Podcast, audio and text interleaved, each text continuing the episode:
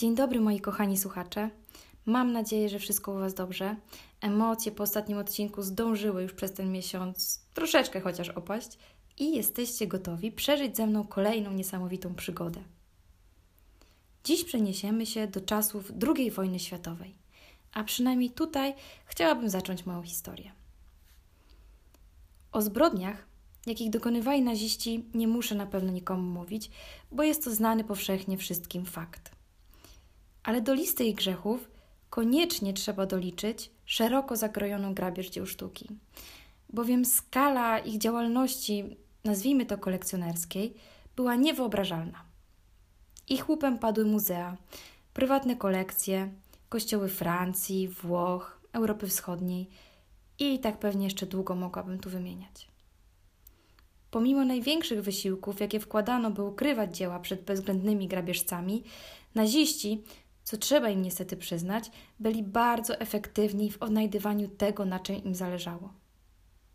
Mieli nawet specjalne oddziały wąskiej specjalizacji, których zadaniem było plądrowanie i zawłaszczanie obrazów, rzeźb, relikwii, po prostu wszystkiego, co wpadło im w ręce, co wydawało się bądź było cenne. Większość z tych rzeczy stała się częścią kolekcji Linz, czyli prywatnego zbioru samego Hitlera, który podobno liczył sobie nawet 8 000 różnego rodzaju dzieł sztuki. Prace Da Vinci, Vermeera, Rafaela, Rembrandta, Van Gogha zaginęły w nazistowskich Niemczech. Dziś szacuje się, że około 20% tego do tej pory nie zostało odnalezione i zwrócone do prawowitych właścicieli. I tu taka moja mała dygresja. Jeśli nie widzieliście jeszcze, to serdecznie polecam film Złota Dama z Helen Mirren. Jest to właśnie historia tego, jak prawowita właścicielka odzyskała zagrabiony w czasie II wojny światowej obraz. Wróćmy jednak do naszego odcinka. Kiedy alianci wkroczyli do Niemiec w 1944 roku, sytuacja się odwróciła. I to Niemcy zaczęli ukrywać dzieła, zarówno te skradzione, jak i te, które były pochodzenia niemieckiego. Kopalnie soli i jaskinie były do tego najlepszym miejscem. Kiedy III Rzesza zaczęła upadać, Amerykanom udało się odzyskać większość dzieł. Mieli podobnie jak Niemcy specjalne oddziały, które się tym zajmowały, w których szeregach byli historycy sztuki. Ale my już wiemy, bo poznaliśmy chociażby historię Vincenzo Perugii, że okazja czyni złodzieja. I tu wybawcy niejednokrotnie okazywali się także grabieżcami. I oczywiście nie robili tego na taką skalę jak naziści, bo tamci dostali całkowite przyzwolenie i wsparcie ze strony państwa, ale po prostu zdarzali się tacy, których serce szybciej zabiło na widok jakiegoś dzieła. Jednym z nich był Joe Tom Meador, który w czasie wojny znalazł się w pięknej mieścinie Quedlinburgu i tam zakochał się bez pamięci. I to właśnie historię tej miłości Wam dziś opowiem. Kiedy żołnierze amerykańskiego 87. Batalionu Artylerii przybyli do Quedlinburga 18 kwietnia 1945 roku, mieli wrażenie, jakby cofnęli się w czasie. Po 10-miesięcznym okresie walk przyzwyczaili się do widoku splądrowanej Europy. Aż tu nagle znaleźli się w małym miasteczku nad rzeką Bodę. Quedlinburg jest umieszczony na wzgórzu, otoczony polami kwiatów, których zapach unosił się w powietrzu. A na samą architekturę tego miasta składają się wąskie uliczki i budynki z okresu średniowiecza. Także jesteście sobie w stanie na pewno wyobrazić, jak rzadki i piękny musiał być to widok dla żołnierzy. I tu pewnie zastanawiacie się, jak to się stało, że to miasteczko się uchowało. Powód był dość prozaiczny. Quedlinburg bowiem ominęła ewolucja przemysłowa w XIX wieku i nie przebiegały w jego okolicy żadne tory, co czyniło je po prostu mało istotnym miejscem z punktu widzenia wojskowego. I dlatego nie został zbombardowany przez aliantów. Muszę jednak wspomnieć, że nie jest to miejsce bez zupełnego znaczenia. W 1930 roku Quedlinburg przykuł uwagę samego Heinricha Himmlera, twórcę niemieckiego SS i jednego z kreatorów propagandy nazistowskich Niemiec. Tu bowiem był pochowany król Henryk I Ptasznik z saskiej dynastii Ludolfingów, który panował w latach 890-936, którego podboje w znacznej mierze wpłynęły na unifikację Niemiec i przez to zyskał on nawet przydomek ich założyciela. Za każdym razem, gdy Henryk i jego żona Matylda odwiedzali Quedlinburg, składali dary w ówczesnej kaplicy królewskiego Palatium, czyli umocnionego dworu królewskiego, gdzie odbywały się zjazdy monarchów. Po śmierci króla Henryka, jego syn i wnuk również odwiedzali Quedlinburg i przekazywali różnego rodzaju relikwie, manuskrypty. Także skarbiec obecnej kolegiaty świętego Serwacego jest uznawany za jeden z najbogatszych w Niemczech. Zawiera on podobno na przykład wyschniętą krew Jezusa Chrystusa, włos samej dziewicy Maryi, relikwia świętego Serwacego oraz Ewangeliarz Samuela z IX wieku, grzebień z kości słoniowej samego Henryka I Ptasznika oraz sam dzban z Kany Galilejskiej. Kościół spłonął w 1170 roku, ale na szczęście skarby nie ucierpiały i kiedy wybudowano nową katedrę na jego zgliszczach, miała ona specjalną komnatę do przechowywania precjozów. I tu trzeba przyznać, że przez wiele lat te skarby z sukcesem były ukrywane. Przetrwały bowiem Napoleona, wielokrotne próby kradzieży, ale nie udało im się uniknąć macek samego Himmlera. Mówiło się, że Himmler miał lekką obsesję na punkcie Henryka I Ptasznika. Ba, podobno dość skromnie uważał się nawet za jego reinkarnację. W 1000. rocznicę śmierci króla, która przypadła na rok 1936, zdecydował się on na zorganizowanie uroczystych obchodów w Quedlinburgu, które od tej pory miały odbywać się co roku. Z tej okazji został zmieniony na przykład średniowieczny orzeł w kaplicy na nazistowskiego orła trzymającego w szponach wieniec ze swastyką i wszystko zostało tam udekorowane w duchu nazistowskich Niemiec. Ceremonia miała miejsce 2 lipca 1936 roku i było na niej w sumie około 500 SS-manów i różnego rodzaju dygnitarzy gestapo. Podobno cała uroczystość odbyła się z należytą starannością, pomimo takiego jednego, małego, zdawałoby się nic nieznaczącego szczegółu. Mianowicie szczątki króla Henryka zaginęły. Himmler mimo to był zachwycony, jak wszystko się udało i zmienił katedrę w sanktuarium niemieckie, w którym zakazano wykonywania religijnych rytuałów. Od tej pory było to takie miejsce, gdzie oficerzy SS przychodzili różnego rodzaju inicjacje. A jeśli chodzi o szczątki króla, to tylko tak dopowiem, że ich zaginięcie wbrew pozorom nie stanowiło żadnego problemu, bo podobno archeolodzy działający na zlecenie SS spreparowali szczątki na następne obchody, w czasie których świętowano jednocześnie nowe miejsce ich pochówku.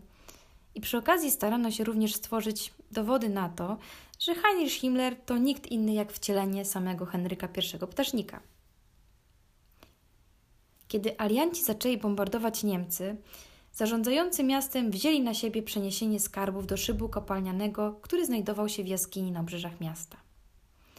Miało to uchronić dziedzictwo Quedlinburga przed szkodami, które mogliby wyrządzić nie tylko Amerykanie czy Rosjanie, ale po prostu nawet ich własne SS.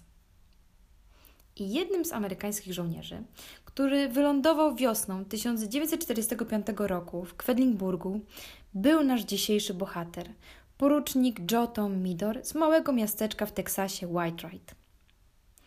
Meador był dość drobnej postury, ale uchodził za przystojnego i niezwykle inteligentnego bruneta. Był homoseksualistą, a w latach 30. w Ameryce było to nie za dobrze społecznie widziane, dlatego był też zmuszony przez większość życia się ukrywać. Studia ukończył w 1938 roku, a zaraz po nich przez krótki okres czasu uczył w szkole średniej historii sztuki, co na pewno mu się przydało w przyszłości. Później przeniósł się do Nowego Meksyku, gdzie dołączył do kolonii artystów. I podobno już wtedy dopuścił się takiej drobnej kradzieży na razie, farb olejnych, ale jak opowiadał później jego ówczesny kochanek, na pytanie, czemu to zrobił, odpowiedział, że po prostu ich potrzebował. Jakby nie stwarzał w ogóle żadnego wrażenia, że to coś jest dziwnego czy nielegalnego dla niego. Kiedy w 1941 roku Stany dołączyły do II wojny światowej, Meador Zaciągnął się do armii i poszedł do szkoły oficerskiej, gdzie szybko został pierwszym porucznikiem, a następnie obsadzono go na stanowisku zwiadowcy. Nie była to na pewno najłatwiejsza ani najwdzięczniejsza rola. Zadaniem takiego zwiadowcy było wykrywanie położenia przeciwnika i ściąganie na niego alianckiego ognia. Tacy zwiadowcy byli wysoce narażeni na ataki wrogich snajperów, więc często ich życie liczyło się w tygodniach, a czasem nawet w dniach. Joe był przypisany do 87. Batalionu, który dołączył do walk przeciw Niemcom 4 dni po lądowaniu w Normandii, czyli gdzieś około 10 czerwca 1944 roku. Okazuje się, że nasz bohater miał nie tylko skłonności kleptomańskie, ale też mitomańskie. Reporter William Honan, pracujący dla New York Timesa, który napisał także książkę poświęconą Meadorowi, dotarł do listów, które Joe wysłał do swojej matki. Opisuje on w nich swoje heroiczne czyny. Jak się później okazuje, żaden z jego współtowarzyszy takich sytuacji nawet nie zarejestrował. Mało tego, podobno kiedyś ściągnął on ogień na nieistniejący czołg nazistów, przez co naraził na śmierć nie tylko siebie, ale i wszystkich naokoło. Pozycja zwiadowcy miała jednak pewne plusy. Dawała mu bowiem niesamowitą niezależność na froncie. W teorii, żeby namierzać wroga, ale w praktyce miał czas, żeby sprawdzić posiadłości i kościoły miejscowości, w których akurat był jego oddział. I tu kolejny raz dopuścił się kradzieży. Żołnierze będący z nim w oddziale zeznali później, że nieraz wynosił z opuszczonych domów czy kościołów np. obrazy olejne wycięte z ram lub inne zawiniątko, trzymając ciasno pod pazuchą. Kiedy Honan spytał jednego z weteranów, czemu nigdy nie doniesie na Meadora, ten odpowiedział, że tak naprawdę zwiadowcy to było takie zwykłe mięso armatnie i mógł on zginąć w ciągu kilku dni, więc nie było sensu się tym zajmować. Wojna rządzi się swoimi prawami i wtedy są po prostu ważniejsze rzeczy na głowie. 87. jednostka była raptem kilka dni w Quedlinburgu, kiedy do amerykańskiego oficera podszedł starszy niemiecki mężczyzna, jak się później okazało burmistrz miasta, i zaprowadził do ukrytej, opuszczonej jaskini, w której niegdyś była kopalnia soli. Wejście było zabarykadowane ciężkimi drewnianymi drzwiami. W jaskini świeciły niskowatowe żarówki, więc było mrocznie i tak naprawdę mało co było widać na pierwszy rzut oka. Ale kiedy żołnierze weszli trochę bardziej w głąb, znaleźli tam 16 skrzyń z najcenniejszymi skarbami Quedlinburga. Ujrzawszy to, Amerykanie natychmiast postawili ochronę przy wejściu. Ale oczywiście żołnierze, którzy pełnili tam służbę, wpuszczali swoich, by ci rzucili okiem na kosztowności. Joe nie byłby sobą, gdyby odpuścił taką okazję i też oczywiście tam poszedł. Jeden z pilnujących powiedział później Honanowi, że widział, jak ten wchodził do jaskini co najmniej 2 razy i za każdym razem zdawał się wynosić coś pod koszulą, co następnie znikało, jak gdyby nigdy nic, pod przeciwdeszczowym płaszczem na tyłach jego jeepa. Po jakichś 3 tygodniach oddział opuścił miejscowość i w końcu mogli tam zaglądać lokalni.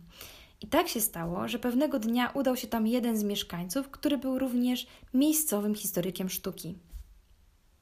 To, co odkrył, przyprawiło go niemal o atak serca. Okazało się, że z 16 skrzyń 4 z nich były splądrowane. Zniknęło jakieś 12 kosztowności, w tym Ewangeliarz mnicha Samuela, zapisany złotym atramentem, umieszczony w złotej oprawie ze szlachetnymi kamieniami, kilka inkrustowanych krzyży i manuskrypt datowany na 1513 rok. Joe Meador miał plan prawie doskonały. Po wyniesieniu precjozów pakował je w małe pudełka i wysyłał pocztą do Teksasu do rodziców, dołączając przy tym list proszący o to, by nie otwierali oni skrzynek pod żadnym pozorem i trzymali w bezpiecznym miejscu, dopóki on nie wróci. A rodzice oczywiście robili, jak im zalecił. Mimo tego, że przez swoich kompanów został wręcz złapany na gorącym uczynku, nikt nigdy nie zgłosił tego gdzieś wyżej. Przyczyną najprawdopodobniej było to, że dla żołnierzy zabieranie rzeczy należących do znienawidzonego wroga nie było przestępstwem wartym wsadzenia kogoś do więzienia. Amerykańska armia była jednak całkowicie świadoma tego, że dochodziło w ich szeregach do kradzieży i ciężko pracowała nad tym, by złapać i ukarać złodziei. Po zakończeniu wojny, nim został jeszcze odesłany do Stanów, Joe zgłosił się, by uczyć wolontaryjnie historii sztuki amerykańskich żołnierzy, którzy zostali tymczasowo osiedleni w malowniczym Biarritz we Francji. Zajęcia były prowadzone w zarekwirowanej willi pewnego francuskiego markiza, który zajmował teraz mały pokój na parterze. Pewnego dnia Meador zdobył kopię klucza do jego pokoju, wślizgnął się i ukradł porcelanowe i srebrne rzeczy, za które można było dostać około $250. Meador zeznał później, że nie zrobił tego dla pieniędzy. Nie przyznał się do winy, nawet jak go złapano na gorącym uczynku w posiadaniu tych skradzionych rzeczy. Sąd dał mu reprymendę i kazał zapłacić $600 kary. Cała ta sytuacja spłynęła po naszym bohaterze, jak teraz pot z mojego czoła.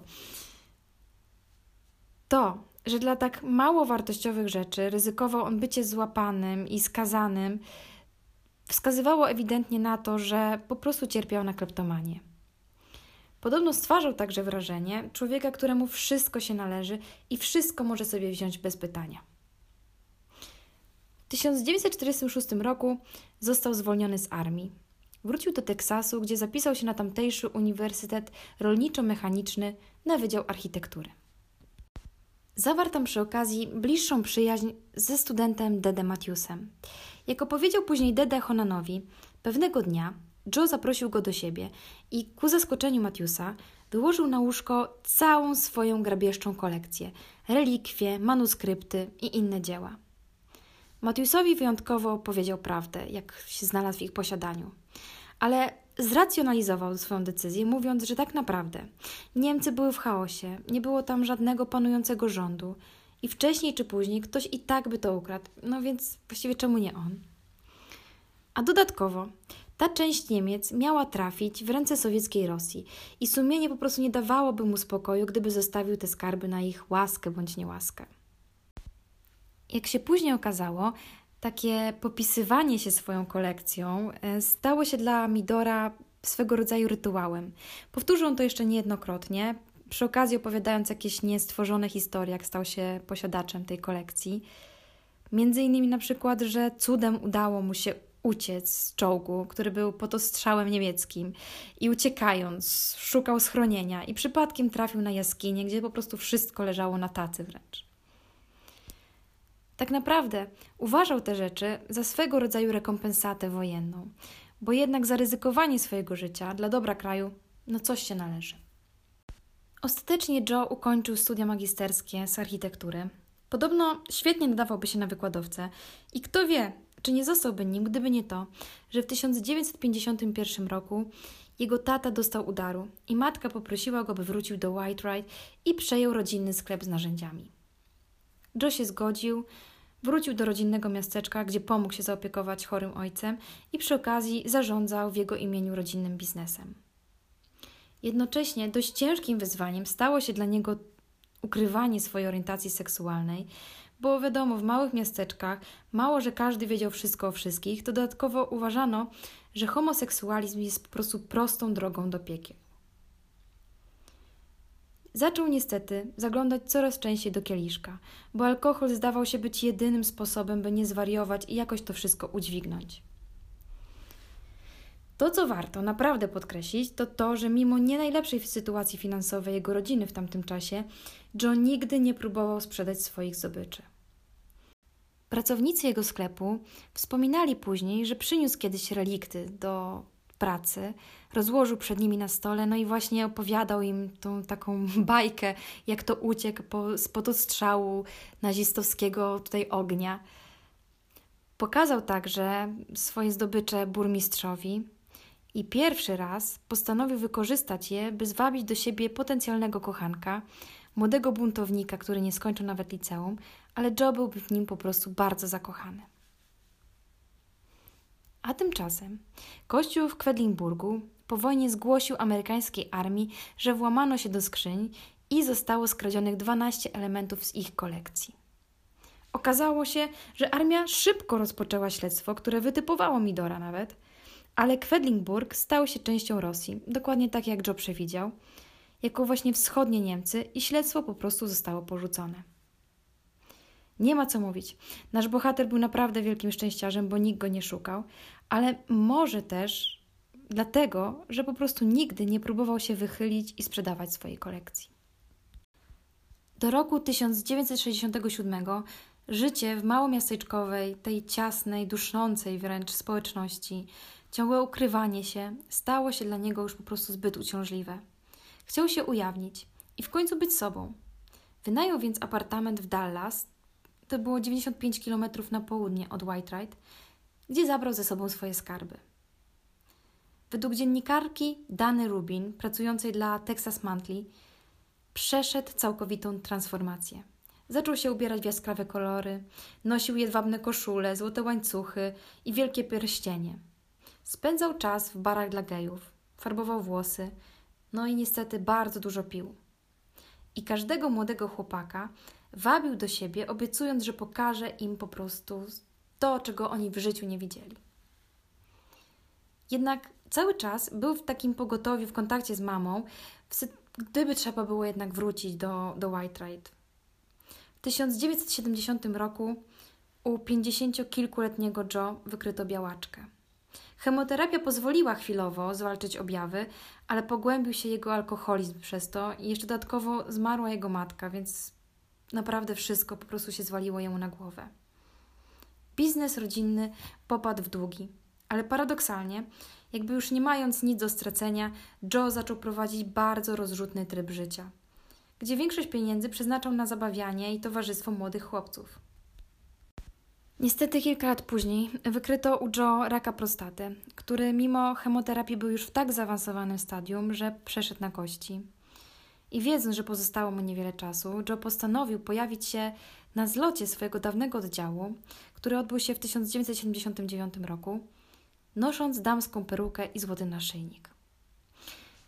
Jego były dowódca, który od zawsze za nim nie przepadał i jakby niejednokrotnie wystawiał Joe negatywne raporty, takie kondycyjne, powiedział później w wywiadzie dla wspomnianej Dany Rubin, że Meador był fizycznie innym człowiekiem. Był skurczony, blady, ale wzbudziło to w dowódcy respekt, że mimo takiego bycia zdewastowanym przez chorobę, Joe miał odwagę się pojawić i właściwie ujawnić. 1 lutego 1980 roku schorowany Joe umiera i jest pochowany koło swojej matki na cmentarzu Oak Hill w White Wright. Po odczytaniu testamentu okazuje się, że cały swój majątek zapisał on swojej siostrze Jane Cook i bratu Jackowi. I myślę, słuchajcie, właściwie nawet nie, jestem przekonana, że oni nie do końca wiedzieli w tamtym momencie, że ten majątek ich to jest taki majątek z prawdziwego zdarzenia, bo mało tego, że były to obligacje, to dodatkowo jeszcze te skarby z Quedlinburga, które wprawdzie nie były wspomniane w testamencie, ale wszystko wskazuje na to, że jego rodzeństwo przejęło je jeszcze jak Joe był w hospicjum.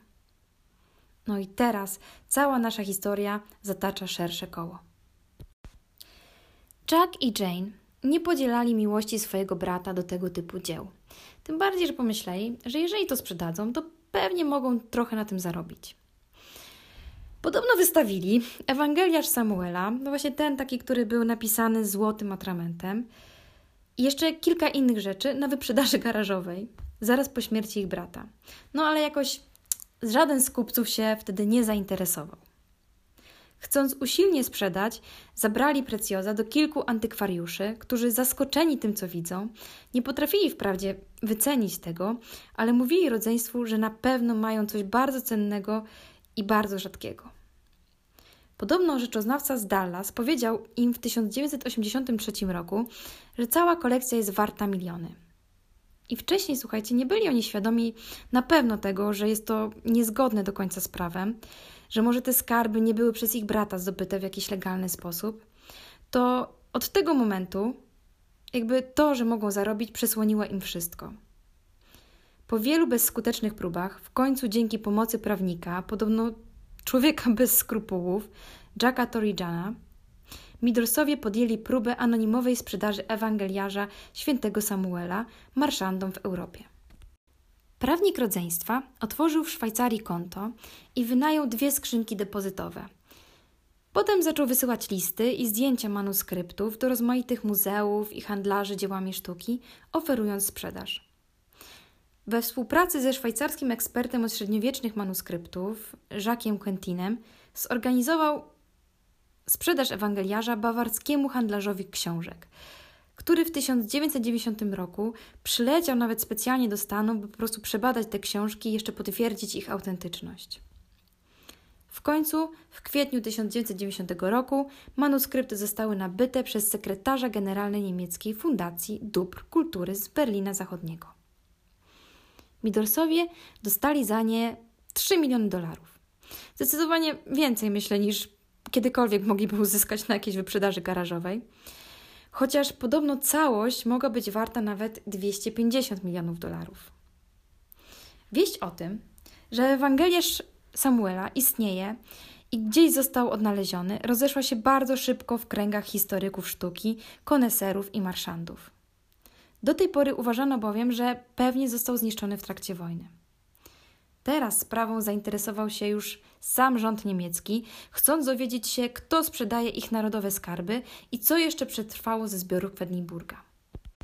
I tu do akcji wkracza niemiecki Sherlock Holmes świata sztuki, Willy Korte, prawnik specjalizujący się w odzyskiwaniu zaginionych artefaktów. Nawiązał on współpracę ze znanym nam już dziennikarzem Timesa, Williamem Honanem, i panowie wspólnie rozpoczęli śledztwo, które ostatecznie doprowadziło ich do White Wright i właśnie rodzeństwa Meador. No i niestety Jane i Jack nie mieli tyle szczęścia, co ich brat. Bo kiedy niemiecki rząd dowiedział się, kto trzyma ich skarby, wytoczył natychmiast im proces w celu odzyskania skradzionych dzieł. Cała kolekcja została przeniesiona na ten czas do Muzeum Sztuki w Dallas, a rodzeństwo dostało sądowy zakaz sprzedaży. Jednak okazało się, że dla rządu niemieckiego jest niemożliwe udowodnienie Meadorom zbrodni, która wydarzyła się 45 lat wcześniej. No i po prostu musieli pójść na ugodę. Odkupili całą kolekcję za $2,750,000 i w 1992 roku ostatecznie po podpisaniu umowy skarby wróciły na swoje miejsce. No ale jednak nie jest to koniec historii, bo pech po prostu zaczął się ciągnąć za rodzeństwem. W 1996 roku rząd amerykański postanowił oskarżyć ich i ich prawnika, że próbowali oni sprzedać po prostu przedmioty pochodzące z kradzieży. Za takie oskarżenia mogli oni trafić do więzienia nawet na 10 lat. 2 lata później jednak sąd federalny z Herman zdecydował się, że akt oskarżenia musi oddalić, ponieważ rząd zbierał zbyt długo dowody przeciw oskarżonym. No i mogłoby się wydawać, że ta ich gehenna już dobiega końca. Ale nie, bo jest ktoś, kto nigdy nie śpi, tylko czeka na taką okazję, żeby po prostu dowalić leżącemu. Nie wiem, czy się domyślacie. Urząd Skarbowy. Tak, właśnie doczepił się po prostu do Meadorów, że nie zapłacili oni podatku za rzeczy, które otrzymali w testamencie od Joe. I żądali $10 milionów. 80-letni Jack i 12 lat młodsza od niego Jane po prostu stanęli przed groźbą bankructwa. Ale w końcu w 2000 roku udało im się jakąś ugodę nawiązać z urzędnikami. Do dziś jest to po prostu owiane wielką tajemnicą, jak im się to udało zrobić, ale zapłacili zadziwiająco niską kwotę $135,000. Niestety nie cieszyli się oni długo ze swojego zwycięstwa, bo zmarli obydwoje w 2003 roku, jedno kilka miesięcy po drugim, a skarby Quedlinburga wróciły na swoje miejsce po 50 latach nieobecności, no i teraz turyści mogą je podziwiać, tak samo jak to kiedyś robił Joe. I dobrnęliśmy wspólnie do końca kolejnej historii. Mam nadzieję, że Wam się podobało. Ja tradycyjnie życzę Wam już wszystkiego dobrego i do usłyszenia za miesiąc. Trzymajcie się, pa!